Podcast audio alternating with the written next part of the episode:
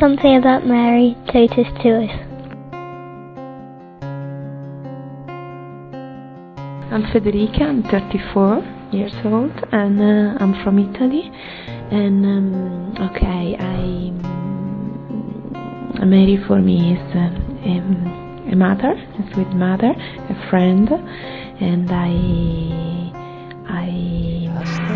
I have been a non-believer for very long, for 29 years, let's say, and then I went uh, to Medjugorje for um, um, by chance. Actually, I think uh, chance it doesn't uh, exist. Probably uh, Queen Mary she wanted me there with. Um, a group of friends and I I meet with her and uh, it was um, very intimate it was very strong and then uh, she gradually um, um, bring me to Jesus. Now um, I'm not perfect.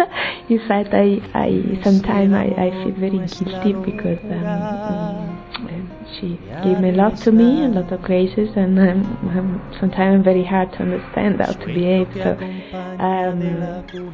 I mean uh, everybody needs to grow. um, someone uh, is a little bit faster someone is uh, slower but um, everyday life is not so easy so um, before we, we, we raise again but the most important thing is having someone like Queen Mary.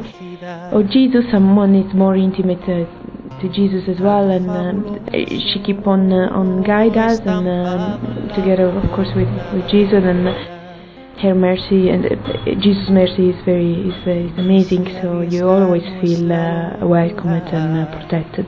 Mm. then I could uh, speak for, for I don't know hours but I don't want to bother people. so